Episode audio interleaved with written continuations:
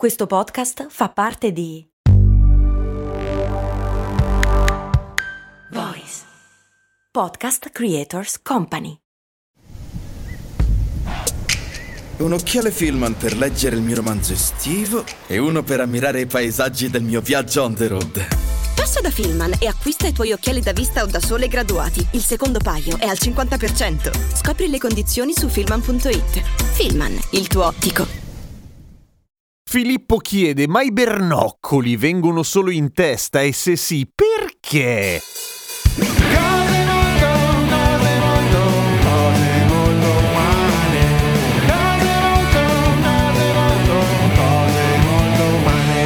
Ciao, sono Giampiero Kesten e questa è Cose Molto Umane. Bernoccolo non è il termine più tecnico possibile, però è quella roba che viene in testa quando tiri una botta con la succitata testa, ovviamente. Che cos'è alla fine? È un ematoma, cioè quello che succede quando prendi una botta, cioè che si rompono i capillari sotto, c'è un versamento di sangue nei tessuti e quando lo fai tipo in un posto dove non ci sono i capelli si vede una macchia che diventa da viola a viola scuro a nero e poi scompare, perché quello è il sangue che si coagula e l'emoglobina che a sua volta viene riassorbita dal nostro organismo. L'abbiamo già vista in Cose Molto Umane. Perché in testa sporgono mentre altrove no? Sporgono perché sono molto vicino all'osso, per cui il gonfiore, che su un tessuto più morbidone di solito va verso l'interno, lì si vede di più perché sporge. È la stessa cosa di quando tiri ad esempio una botta con, che ne so, il gomito oppure una nocca, cioè vicino all'osso, anche lì ti viene un bernoccolo, solo che non si chiama bernoccolo, si chiama un male della Madonna. Come mai? È interessante capire da dove viene il termine bernoccolo. A quanto pare era diffuso più al nord, in Lombardia per essere precisi, e poi da lì si è diffuso in tutta Italia e viene da ber, che è un peggiorativo qualsiasi, o un accrescitivo in generale, e nocula, che a sua volta viene da nux, noce, cioè una noce appunto, una massa tondeggiante e dura più o meno delle dimensioni di una noce, esagerando se hai tirato veramente una testata di quelle epocali, perché di solito sono più piccole. È la stessa radice delle nocche delle mani. Nocine! Abbiamo le nocine.